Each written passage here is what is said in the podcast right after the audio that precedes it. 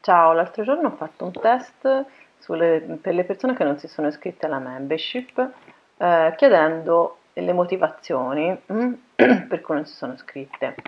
Qui voglio rispondere brevemente alle suggestioni che sono arrivate.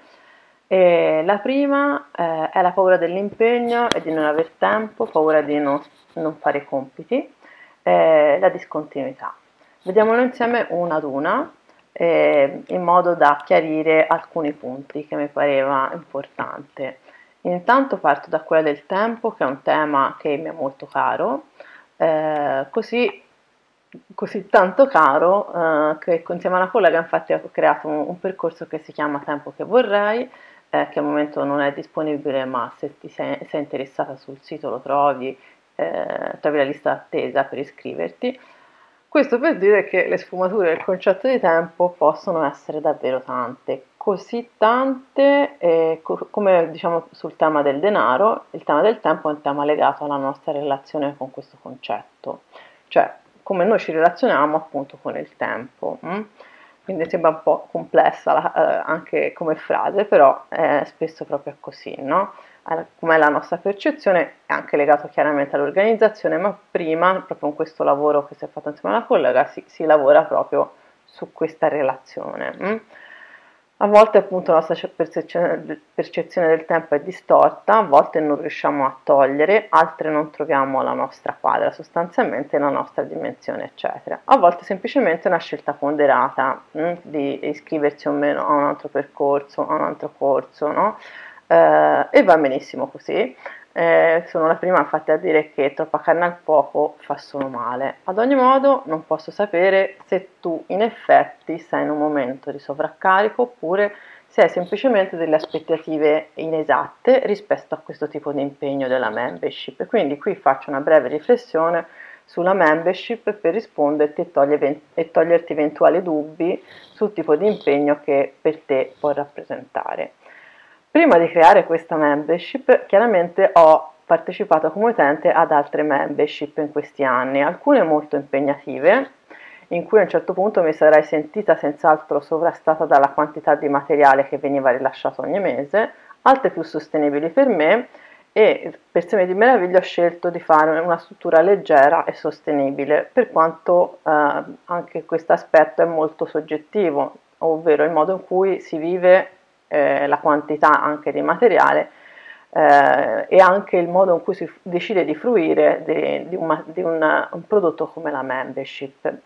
C'è una cosa però che ho imparato, no? Nel, come utente, no? Eh, che stando all'interno di un gruppo e sentendomi accolta dalla conducente ho capito che potevo lasciare andare, mh? che potevo non fare tutto e che anzi non facendo tutto ma scegliendo cosa fare e cosa no, ovvero scegliendo gli argomenti che più sentivo, e partecipare solo quando potevo o quando sentivo che effettivamente eh, faceva per me, alla fine travevo più giovamento che, che mancanza, piuttosto che dover far tutto, no? Con questo ideale di perfezionismo. È anche un mio modo, io quando compro un corso online li scelgo in modo molto ponderato e, e li porto fino in fondo, cioè ho, ho, ho proprio questa necessità. Prima accumulavo, poi ho fatto tutto un lavoro per togliere, e ora quando compro o eh, mh, partecipo a un percorso di qualsiasi tipo, sono una che porta tendenzialmente fino a fondo le cose. E invece questo banco di prova appunto della membership mi ha insegnato che potevo anche lasciare andare. Vi dico una cosa in più, ci sono membership in cui te puoi entrare anche a distanza di anni, di mesi, entri dentro e c'è tutta la liberiana valanga di materiale. Che tipo sei? Sei il tipo che... Eh, scarica tutto e si riempie una cartella che non aprirà mai, oppure potresti essere il tipo che entra dentro a una, sostanzialmente una sorta di biblioteca e sceglie cosa fare, sceglie cos'è ehm, gli è più affine in quel momento. Ci sono persone infatti che entrano per un solo mese in, in una membership che già ha tantissimo materiale e invece che scaricare tutto si vanno a cercare solo le cose che più interessano, si vanno a visionare i video, dipende un po' come è fatta la membership, comunque si vanno a visionare solo i video che più interessano. Quindi sulla discontinuità e il fare compiti, o come qualcuno mi ha scritto, no? vi, vi cito proprio le parole, più si accumula materiale da visionare, più hai la sensazione di non poter rispondere alle aspettative. Per questo vi rimanderei intanto questa frase: aspettative di chi? Di chi sono queste aspettative? Si torna qui al tema del perfezionismo e della performance. Certo, potrei obiettare che ti sembrerebbe di butt- cioè te potresti obiettare che ti sembrerebbe di buttare soldi, no? Io eh, però partecipo, partecipo, eh, però non, non faccio tutto, non svolgo i compiti, non visiono per tempo, no? Ma forse il punto è come ti alleni, no? Perché la membership, in particolare questo tipo di membership di Semi di Meraviglia, è proprio un allenamento creativo e condiviso, che può essere condiviso, ma non è detto che lo sia, mh? Perché puoi scegliere eh, se appunto farlo più um, uh, per te, quindi interiorizzarlo e, e viverla in modo singolo, oppure anche condividere con gli altri, no? Uh, quindi quello che mi sento di dire è anche che puoi scegliere appunto uh, di vivere come vuoi anche il tuo tipo di formazione. Non è una scuola e nessuno ti dà valutazioni. Con questa frase, non è una scuola e nessuno ti dà valutazioni, non lo dico, cioè non la, non la dico per prenderti in giro, ma per farti riflettere che forse hai vissuto così la formazione scolastica. Mm? Qui mi viene da fare un parallelo con le arteterapie. Seguitemi in, questa, in questo trip che penso possa essere interessante. Forse saprai che, e avrai sentito dire, che in arteterapia conta più il processo che il risultato. Mm? Eh, per risultato si intende l'elaborato che hai fatto, l'estetica, la bellezza di quello che hai fatto. Lo ripeto spesso anch'io che è più importante il processo. Com'è il processo? No? Come è vissuto il processo? Eh, quindi che significa? Che conta come stai mentre stai realizzando qualcosa, mentre fai parte, mentre crei ed osservi come stai, come ti senti e anche cosa accade nello stare lì, che a volte somiglia incredibilmente a quello che accade nella tua vita. Mm. Questo passaggio per me è sempre stato di grande insegnamento. Mm. Perché? Ti faccio un esempio molto pratico. Mm. Eh, in alcuni esercizi di arteterapia di gruppo si mettono delle immagini, a volte anche degli oggetti, al centro della stanza in cui si sta facendo la formazione, il laboratorio, insomma, no? Un buon numero di immagini, quindi non è che ce n'è tre e siamo in venti, un buon, un buon numero che abbonda anche rispetto al numero dei partecipanti. Mentre si conduce e si lasciano delle suggestioni, le persone iniziano a osservare le immagini che sono sparse in terra, ok? Eh, si sentono magari attratte da un'immagine, vogliono proprio quella. E quando il conducente dice che puoi andare a prendere l'immagine, cosa succede? Possono succedere varie cose.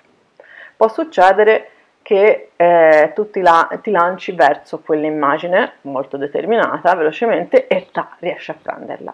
Però può anche succedere che non riesci a prenderla perché qualcuno arriva prima, te la contiene, te la fa, c'è anche una contesa volendo, e puoi decidere di lasciarla o insistere per cercare di ottenerla.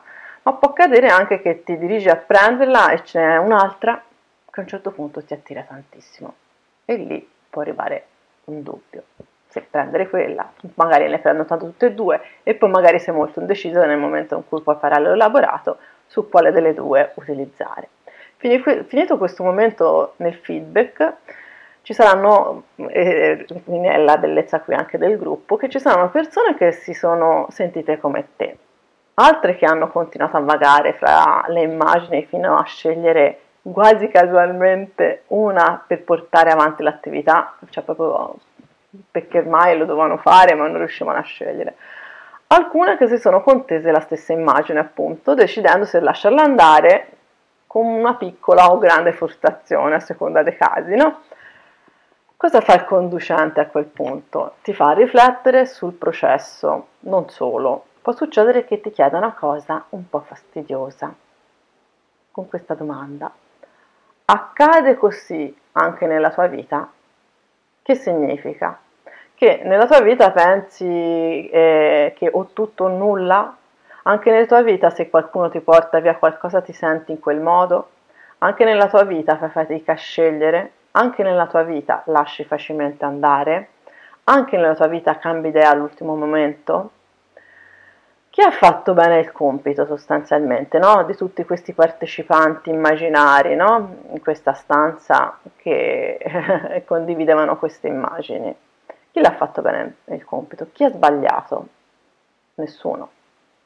Ognuno porta con sé il vissuto di quel momento. Mm? Ok, spero di aver, diciamo, sciolto questi dubbi e spero di aver anche un po' stimolato questa riflessione. E, e se avete altri dubbi eh, scrivetemeli pure e vi ringrazio tantissimo per aver risposto al sondaggio.